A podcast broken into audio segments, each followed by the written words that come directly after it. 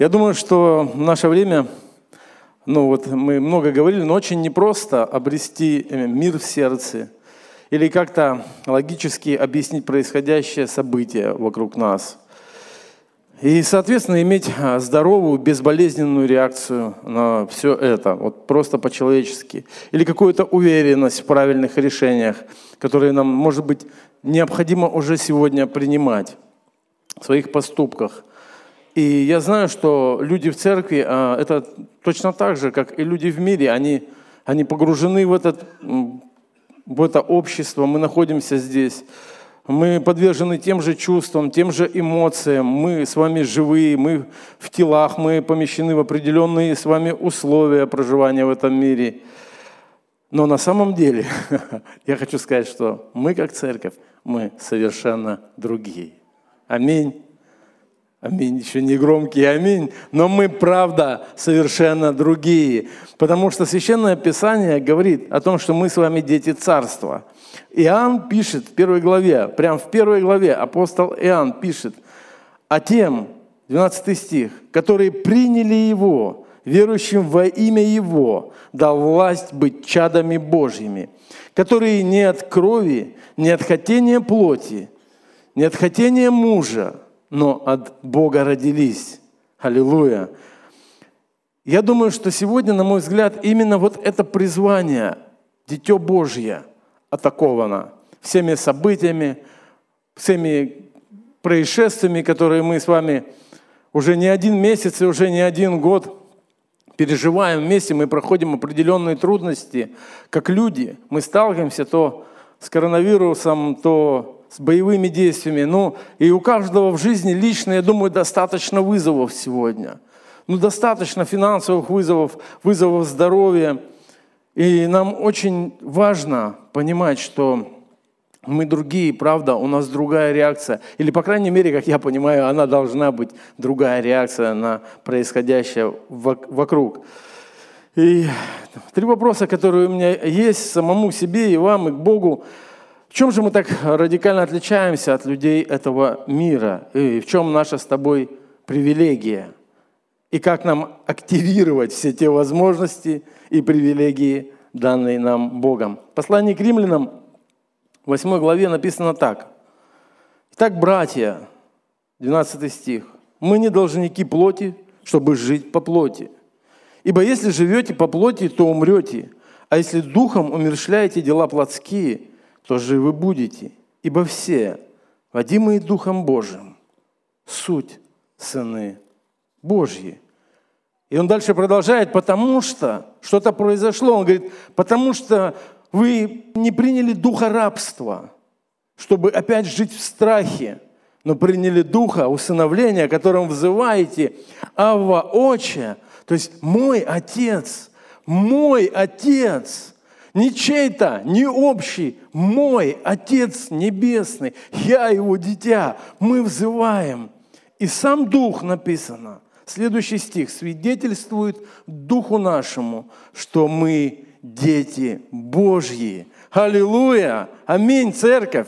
Давайте Бога прославим. Это не просто какая-то история, понимаете? Это не просто что-то прочитанное, и я вам тут зачитал. Для кого-то сегодня, может быть, да, действительно, это просто как часть информации, что-то новое, как-то новое описание чего-то. Но ты и я, если мы дети Божьи, то Дух Божий свидетельствует, написано Духу нашему, нашему внутреннему человеку, что ты ребенок Божий. Это не извне происходит, это это происходит в момент твоего и моего возрождения. Что-то внутри нас происходит. Мы возрождаемся. Мы становимся новым творением. И Дух Божий, Он говорит прямо в наш дух возрожденный. Ты мой. Ты моя. Аллилуйя. Это чудесно. Это невозможно перечеркнуть абсолютно ничем. Никто извне или, или вообще абсолютно никто не может изменить статуса ребенка Божьего. Потому что однажды Он родил нас с тобой словом истины. Аллилуйя. Я вам расскажу сейчас один пример вообще, откуда я начал размышлять над этим словом. Слава Богу за собрание э, хвалы молитвенное, которое было в пятницу. Я не, на последнем был кто-нибудь из вас? Помашите хоть рукой мне. Вот, мы были. Я чудесно попоклонялся, вышел, помолился, молился. Если честно, мне так трудновато было молиться. Ну, не от того, что что-то не так было вокруг, а потому что, ну, вот само состояние. То есть я подвержен все тем же чувствам, эмоциям, которые я писал выше. Ну и все равно, оно давление. Как, как это я по-другому объяснить не могу. Какое-то давление извне от всех ситуаций, событий. Ты как бы к Богу, к Богу. А как нет чего-то внутри, знаете, как нет какой-то уверенности, что ли, ну не то, что там в завтрашнем дне, а вот просто как, как что-то немножко потеряно у меня как будто было. И я, значит, уже, уже закончилось, я прямо на выходе иду, и так интересно, и Дух Божий, знаете, проговаривает. Прям вот я иду, и Дух Божий проговаривает. Прямо в сердце мне. Как будто это, знаете, вот так бывает, как будто вот он говорит, и у тебя как будто это на все твои вопросы не то, что ты ответ получил, а как бы а как бы ты понимаешь, а, ну все, ответ-то уже есть, то есть все нормально, уверенность. И Дух Божий говорит, у тебя все волосы на голове сочтены. Аллилуйя. Я не знаю, тебе сегодня, наверное, ничего не говорит, но мне в тот момент это вообще, у меня перевернуло все внутри. Я иду в машину, сажусь, Наташа со мной, жена, садимся, я к ней поворачиваюсь, а видно даже по мне, ну, видать, внешне как-то это все проявилось. Я говорю, слушай, Бог сейчас заговорил со мной. Она говорит, как? Я говорю, он говорит, что у меня все волосы на голове сочтены. Я такой, знаете, как будто я первый раз это услышал в жизни. Я говорю, представляешь, говорю, ну, вообще круто. Она говорит, ну, похоже, прямо в дух. Я говорю, точно. Точно, прямо в духе, прямо в духе принял.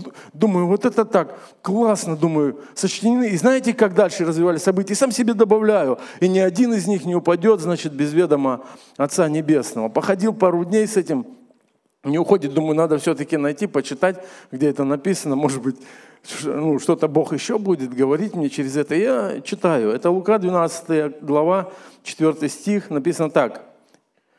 Говорит Иисус – Говорю же вам, друзьям моим, не бойтесь убивающих тело и потом не могущих ничего более сделать. Но скажу вам, кого бояться, бойтесь того, кто по убиении может вернуть в гиену. Эй, говорю вам, того бойтесь. Не пять ли малых птиц продаются за два ассария, и ни одна из них не забыта у Бога? А у вас волосы на голове все сочтены. И так не бойтесь, вы дороже многих малых птиц я вдруг осознал, а Иисус иллюстрирует, знаете, не просто слова, а Иисус показывает, я думаю, что эти птицы были в клетке, скорее всего, они продавались, и Он говорит, видите этих птиц, они вообще продаются, и они вообще в заключении, но они не забыты у Бога. И Он говорит, а у вас и все волосы на голове сочтены. Я понимаю, что Дух Святой немного как-то дальше меня ведет в этом слове, которое Он мне сказал. Я вдруг обнаружил то, что, знаете, что у меня все волосы сосчитаны на голове, и Иисус знает их количество, совсем не означает, Понимаете, совсем не означает, что у меня не будет трудных ситуаций в жизни, у меня не будет вызовов, у меня все будет, знаете, раз, раз посчитал, значит, все. Нет, я понимаю, но нет, не так. Я смотрю в Писание и вижу, что а, есть еще тексты. Но я прежде подумал, думаю, почему? Вот правда, почему? Вот я столько раз читал этот текст, а он меня как-то не цепляет. Позже я сделал вывод. Находясь в присутствии Божьем, на этом собрании, будучи сосредоточен – Конечно, есть ответственность помолиться среди народа Божьего. Я был погружен в правильную атмосферу, если можно использовать такое выражение. Я был в правильном месте, с правильным сердцем. Или, по-другому сказать, я привел свое сердце в порядок перед Богом. Когда я просто почитал Его, я просто поклонялся, я был с народом Божьим. Я, наконец-то, отвлекся от всех своих суетных мыслей. И я понимаю, Дух Божий сквозь это – сказал прямо мой дух. И он начал со мной диалог, который вырос в эту проповедь. Я думаю, это очень важный аспект, который, знаете, нельзя просто раз и пройти. Вот я шел на ровном месте, наверное, бывает и так. Но в ситуациях со мной, когда как-то так все плотно загружено, флешка чем-то другим, у тебя, видно, было как-то сложно пробиться Господу, но это было так. Знаете, немного в Евангелии, чуть прям ниже, ну как ниже, уже 10 глав ниже, Иисус опять повторяет мысли про волосы. Мы сегодня о прическах с вами будем говорить, смеюсь, конечно. Он опять говорит про волосы, Лука 21, 14. «Итак, положите себе на сердце Вообще, Иисус такое заявление делает, я даже не знаю, как его исполнить самостоятельно. Он говорит, положите себе на сердце не обдумывать заранее, что отвечать. У кого так получается, интересно, вот мне, пастор Евгений. Тебе надо будет отвечать. Получается? Иногда получается, аллилуйя, когда в Духе Святом, наверное, в правильном состоянии, правда? Но вообще очень сложно, когда вопросы или когда мы собираемся отвечать на что-то, потому что там контекст не очень, там контекст тебя будут спрашивать, там все серьезно. И он говорит, вы не думайте, что отвечать, ибо я дам вам уста и премудрость, которые не возмогут противоречить, не противостоять все противящиеся вам. Преданные также будете и родителями, и братьями, и родственниками, и друзьями, и некоторых из вас умертвят. Это Евангелие Иисуса Христа. И будете ненавидимы всеми за имя Мое. А вот дальше он говорит эту радостную новость. Он говорит, ну и волос с головы вашей не пропадет. Я думаю, аллилуйя, я нашел все-таки это, что не пропадет мой волос, но обстоятельства, которые там описаны, что-то у меня как-то не состыковывается. Подожди, Господь, ты говоришь, что некоторых умертвят, но волос не пропадет у меня. Как это так? Я понимаю, он говорит о переходе из жизни в жизнь. Я со всеми волосами могу водвориться у Господа в какой-то момент, возможно, и так, но волосы будут целые, прическа моя будет цела. И он говорит дальше, терпением спасайте души ваши. Знаете, я размышлял в Библии с Господом, с Духом Святым о, об, вот, обо всем, что описано а, в Библии касаемо ну, вот, а, такого выражения про волосы. Потому что это выражение же, оно, когда мы его слышим, оно правда уверенности придает. То есть, когда ты слышишь, что Бог, знаете, не просто тебя, ну вот, знаешь, как-то где-то ты есть у Бога, там в церкви Завета, вот ты где-то, на домашней группы у того-то. Но все-таки, когда ты понимаешь, правда, Бог Творец, Он соткал тебя в чреве матери твоей, у него все на ладони, вся жизнь твоя. Он все знает. Это меняет. Это меняет очень многое, но если это просто информация, которая не соответствует внутреннему состоянию христианина, то она так и останется информацией, которая не даст ни сил, ни желания что-то делать, жить для Бога, двигаться, расширять Его царство. И есть одна история, на примере которой я сегодня хочу поговорить. У нас записано в Деянии, там тоже есть про волосы, вот мы к этому придем. Написано в Деянии, 27 главе, мы пробежимся по всей 27 главе этой. В этой истории, знаете, я своими словами начну описывать. Апостол Павел едет в Рим, чтобы предстать пред Кесаря. Вот. И сотник, охрана, еще заключенные, их садят на корабль, они плывут, заезжают в какую-то бухту. Вот. И она была не предназначена прям для зимовки, вот так комфортно не была как бы подготовлена. Но погода уже была такая, что плыть было опасно просто дальше. И апостол Павел предупреждает, я думаю, что у него было в сердце, он предупреждает сотника и говорит, что плавание будет опасным, будет э, очень опасным для корабля, для команды, для всех. Лучше остаться здесь, лучше перезимовать. Но написано, знаете как, Деяние 27 главе, но сотник более доверял кормчему и начальнику корабля, нежели словам Павла. А как пристань не была приспособлена к зимовке, то многие давали совет отправиться оттуда, чтобы, если можно, дойти до Финика, пристани Критской, лежащей против юго-западного и северо-западного ветра, и там перезимовать. Подул южный ветер, и они, подумав, что уже получили желаемое, отправились и поплыли поблизости Крита. Знаете, я о чем подумал, когда читал это? Я думаю, как это похоже иногда, когда Дух Божий нас предупреждает о чем-то. Когда Дух Божий как бы говорит, не делай, не соединяйся, не надо. То есть может быть опасность.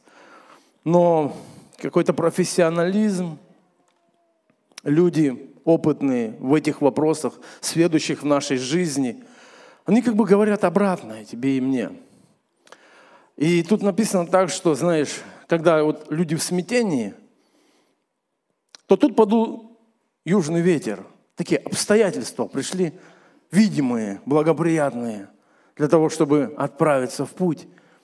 И они отправились. Так бывает в жизни. Мы можем принимать решения на этом основании, не на основании тревоги от Духа Святого или остановки, если нас останавливает куда-то, а просто на основании вот, вот, вот таком, который я описал. Люди, опыт, желание. И они отправились.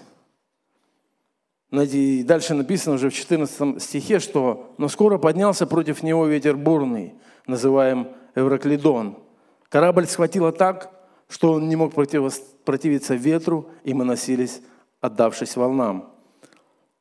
Знаете, я понимаю, все, что в жизни христианина основано на чувствах наших человеческих, на логике, на советах знаем значимых таких людей – на опыте на нашем, на самом деле, на самом деле имеет очень хлипкое основание. В любой момент может прийти коронавирус, мы правда не знаем, в любой момент обстоятельства могут измениться в твоей жизни. В любой момент это может произойти. Ты думал, все хорошо, потеря кормильца. Ты думал, все хорошо, пришла болезнь. Ты думал, все замечательно, все так, все, все так, это Бог, это Бог, да, и, и, и надо делать. И, и не так. И не так. И ты обнаруживаешь в этой ситуации, что у тебя под ногами нету основания того, которого бы хотелось иметь. Нету Слова Божьего, нету откровения, нет водительства Духа Святого. Просто реальность в моей жизни множество ситуаций, которые я могу говорить, когда так происходило, когда я просто чего-то хотел доброго, нормального, в моем понимании, ну, правда, не злого. Я понимал, что, ну, наверное, не этим сейчас надо заниматься. И я пропускал определенное время, я потом оборачивался и понимал, что Дух Святой направлял меня совсем в другое. Я не знаю, у тебя, как и у меня, наверняка очень много таких моментов в жизни. Написано, корабль так схватило, что он не мог противиться ветру, и мы носились, отдавшись волнам. Знаете, вот это хлипкое основание, оно вот может привести к тому, что ты совершенно перестанешь влиять на ситуацию в своей жизни. Абсолютно. Тебе не на что будет по-человечески положиться – я думаю, что каждый из нас, конечно, в этот момент мы взываем к Богу, мы обращаемся. Когда мы теряем этот контроль вообще какой-то в жизни, что-то что потрясает нас. И дальше, знаете, написано о том, что ну, как многие дни не видно было ни солнца, ни звезд, и продолжалась немалая буря. Многие дни, наконец, исчезла всякая надежда к нашему спасению. И все. Я просто представляю этих людей, которые оказались на этом корабле, на этой лодке жизни, когда все, свет померк. Я думаю, что каждый из нас, кто приблизился к Богу сегодня, кто знает Иисуса, кто вознуждался в спасении, были в похожих ситуациях или в похожих тупиках, или, возможно, ты сегодня находишься прямо сейчас вот в такой ситуации, что, знаешь, света белого не видно – ты реально не понимаешь, все, ты потерял, написано, они, будучи еще на корабле, будучи все вместе. Нету ни одного человека, который бы умер, но они уже, будучи живыми, потеряли всякую надежду к спасению. Это происходит с душой человеческой, у которой нет реальной надежды единственной в Иисусе Христе. И там Павел заговорил, и мы видим, знаете, что когда он заговорил, это другая реакция на его слова, нежели та, когда было в бухте, когда он предупреждал не ехать, когда рассуждали, когда, знаете, вот корм, чем больше внимания к начальнику корабля. Все. То есть все, все, все сказали, все все сказали. Все, кто что мог сделать, сделали на этот момент. Павел заговорил, и теперь его голос звучит очень ясно. Я думаю, так же происходит в жизни христианина, когда Дух Святой – в таких обстоятельствах начинает нам говорить. Его голос становится громче всех голосов в этом мире для нас и внутри нас. И он заговорил. И знаете, он начал говорить очень ободряющий. И как долго не ели, то Павел, став посреди них, сказал, «Мужи, надлежало послушаться меня и не отходить от Крита, чем и избежали бы сих затруднений и вреда. Теперь же убеждаю вас ободриться, потому что ни одна душа из вас не погибнет, а только корабль». Аллилуйя! Аллилуйя! Представляете, прямо в сердце вот так бы Дух Святой сказал среди этой ситуации тебе и мне. Эти люди, которые, представляете, потеряли надежду, поднимается муж Божий, который, несмотря на все обстоятельства, у него вообще совершенно все спокойно, он не переживает сильно, у него нету какой-то встряски, он встает, обращается к этим людям, как Дух Святой обращается к каждому потерянному человеку, он говорит о том, послушаться меня, не отходить от Крита, чем бы избежали бы затруднений вреда. 21 стих. Теперь же убеждаю вас ободриться, потому что ни одна душа из вас не погибнет, а только корабль.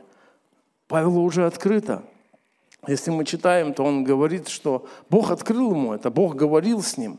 Это не на пустом месте, это не просто размышления. Я понимаю, Дух Святой пришел прямо туда, где был Павел, и он говорит ему, он говорит не только о Павле, он говорит о людях, которые вокруг него. И они плывут дальше, и знаете, и они выходят с этого ну, шторма, плывут, все так еще не видно ничего, все так грустно еще. И там происходит ситуация, которая очень сильно заострила мое внимание. Очень сильно, потому что, знаете, как описано?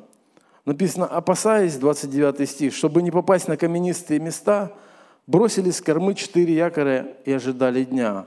Когда же корабельщики хотели бежать с корабля и спускали на море лодку, делая вид, будто бы хотят бросить якорь с носа, Павел сказал сотнику и воинам, если не останутся на корабле, то вы не сможете спастись. Тогда воины отсекли веревки у лодки, она упала. Знаете, я вот вдруг обратил внимание, что я понимаю корабельщиков, которые попустило немного, осмотрелись, и они начинают логически мыслить, как бы им, значит, с корабля потихонечку, ну всем не спастись, а с корабля потихонечку, знаете, дальше поехать.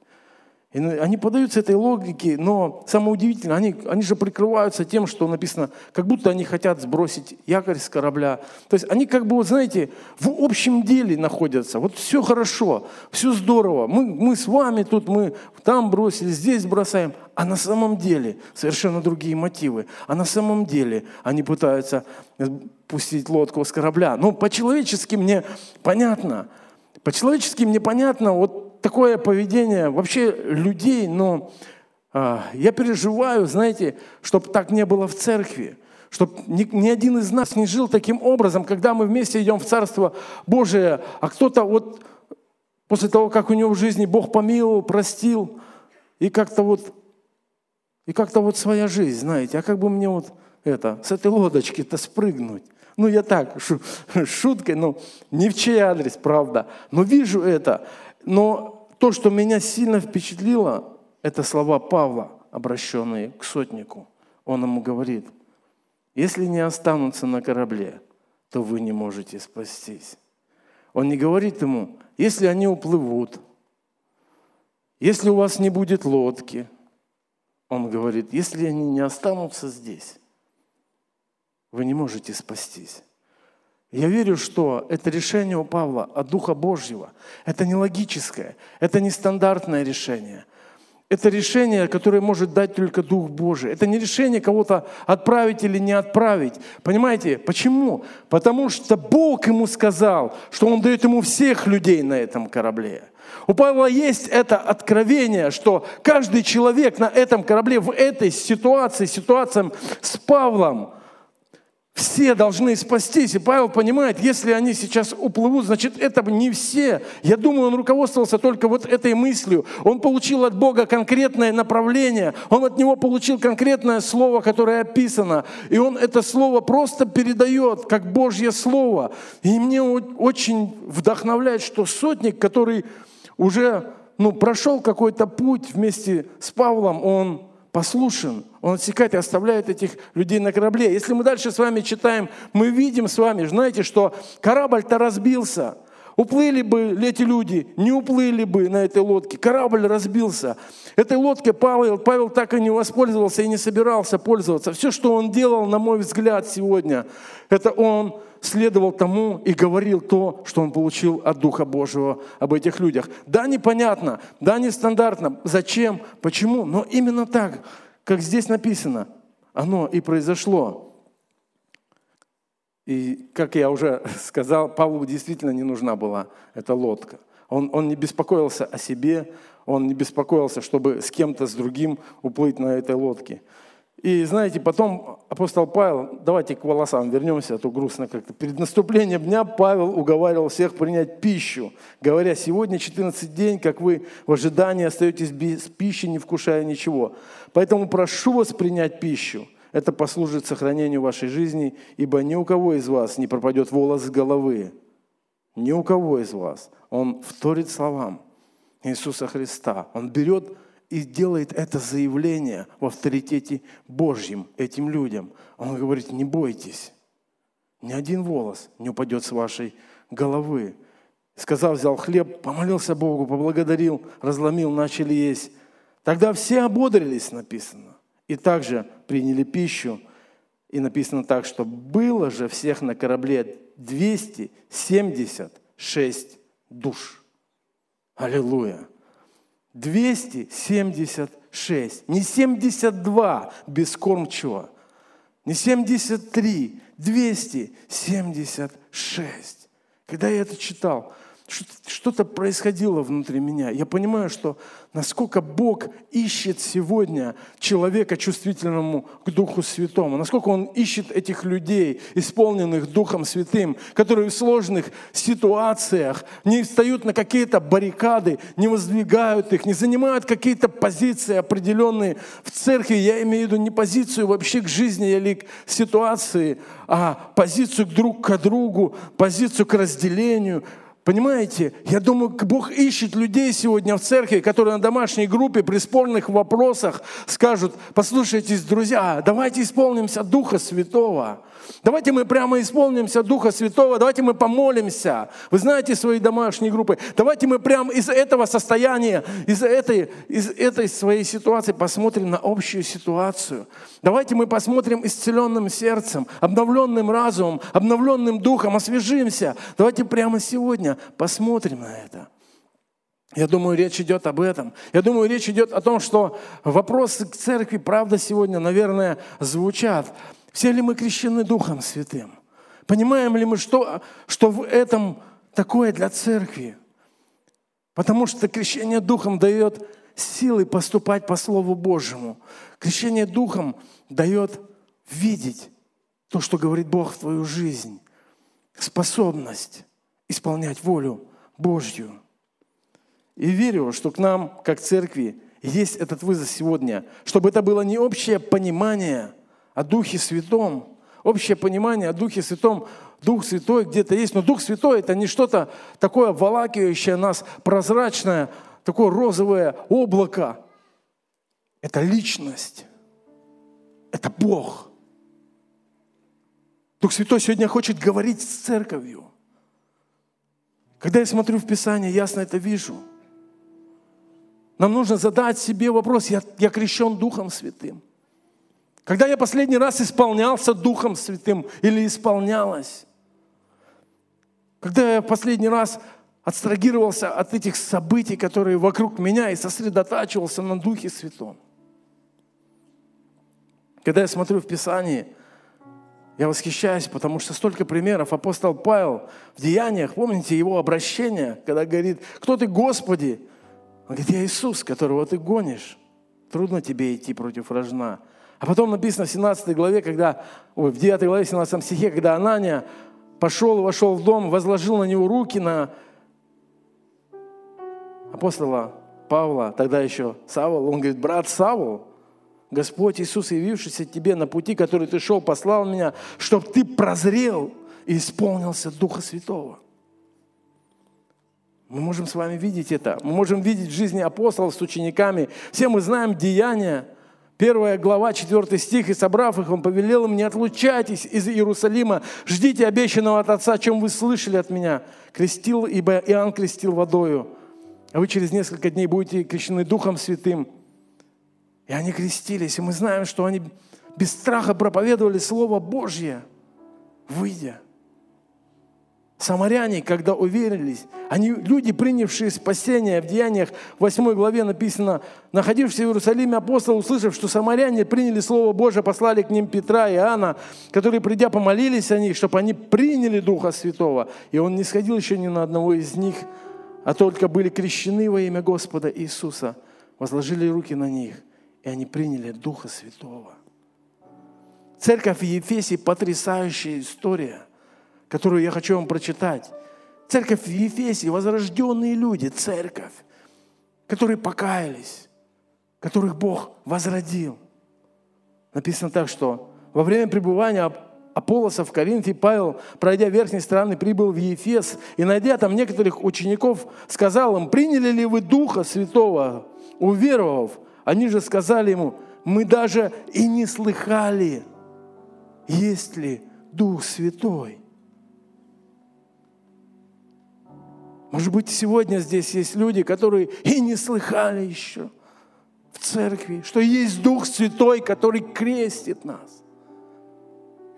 Крестит Отец Духом Святым. Мы крестимся. И он говорит, во что же вы крестились? Они отличают Иоанново крещение – Павел говорит, Иоанн крестил крещением покаяния, говоря людям, чтобы веровали в грядущего по нем, то есть во Христа Иисуса. Услышав это, они крестились во имя Господа Иисуса. И когда Павел возложил на них руки, не шел на них Дух Святый.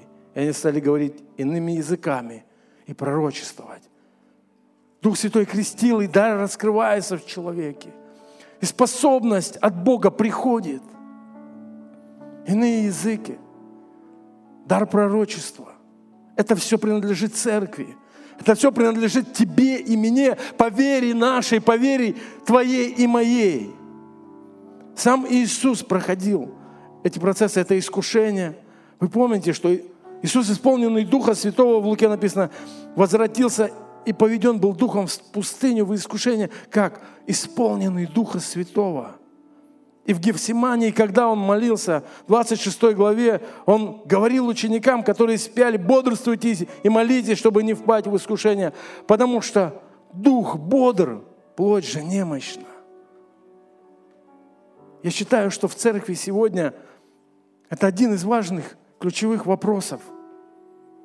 Крещение Духом Святым, исполнение Духом Святым – Церковь, которая не логически, не от опытности, не от христианского простого вот какого-то мышления, но от водительства Божьего, от исполнения Духом Святым, от даров, которые раскрываются через это, должна быть сильной, зрелой. И это время, которое сегодня сложно назвать хорошим, но есть одно доброе, что вырабатывает такие сложные периоды в жизни. Ты не можешь дальше идти без Бога. Если ты это сегодня понимаешь, просто не можешь.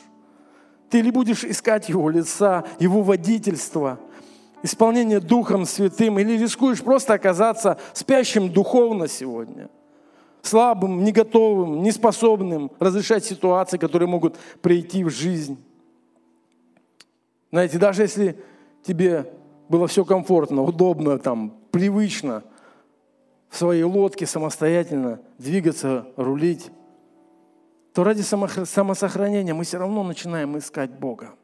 Савол, посмотрите, уверенный, целеустремленный, двигается в Дамаск, и Бог останавливает его. Савол, который всегда всего добивался, все знал, тут его за руку ведут просто.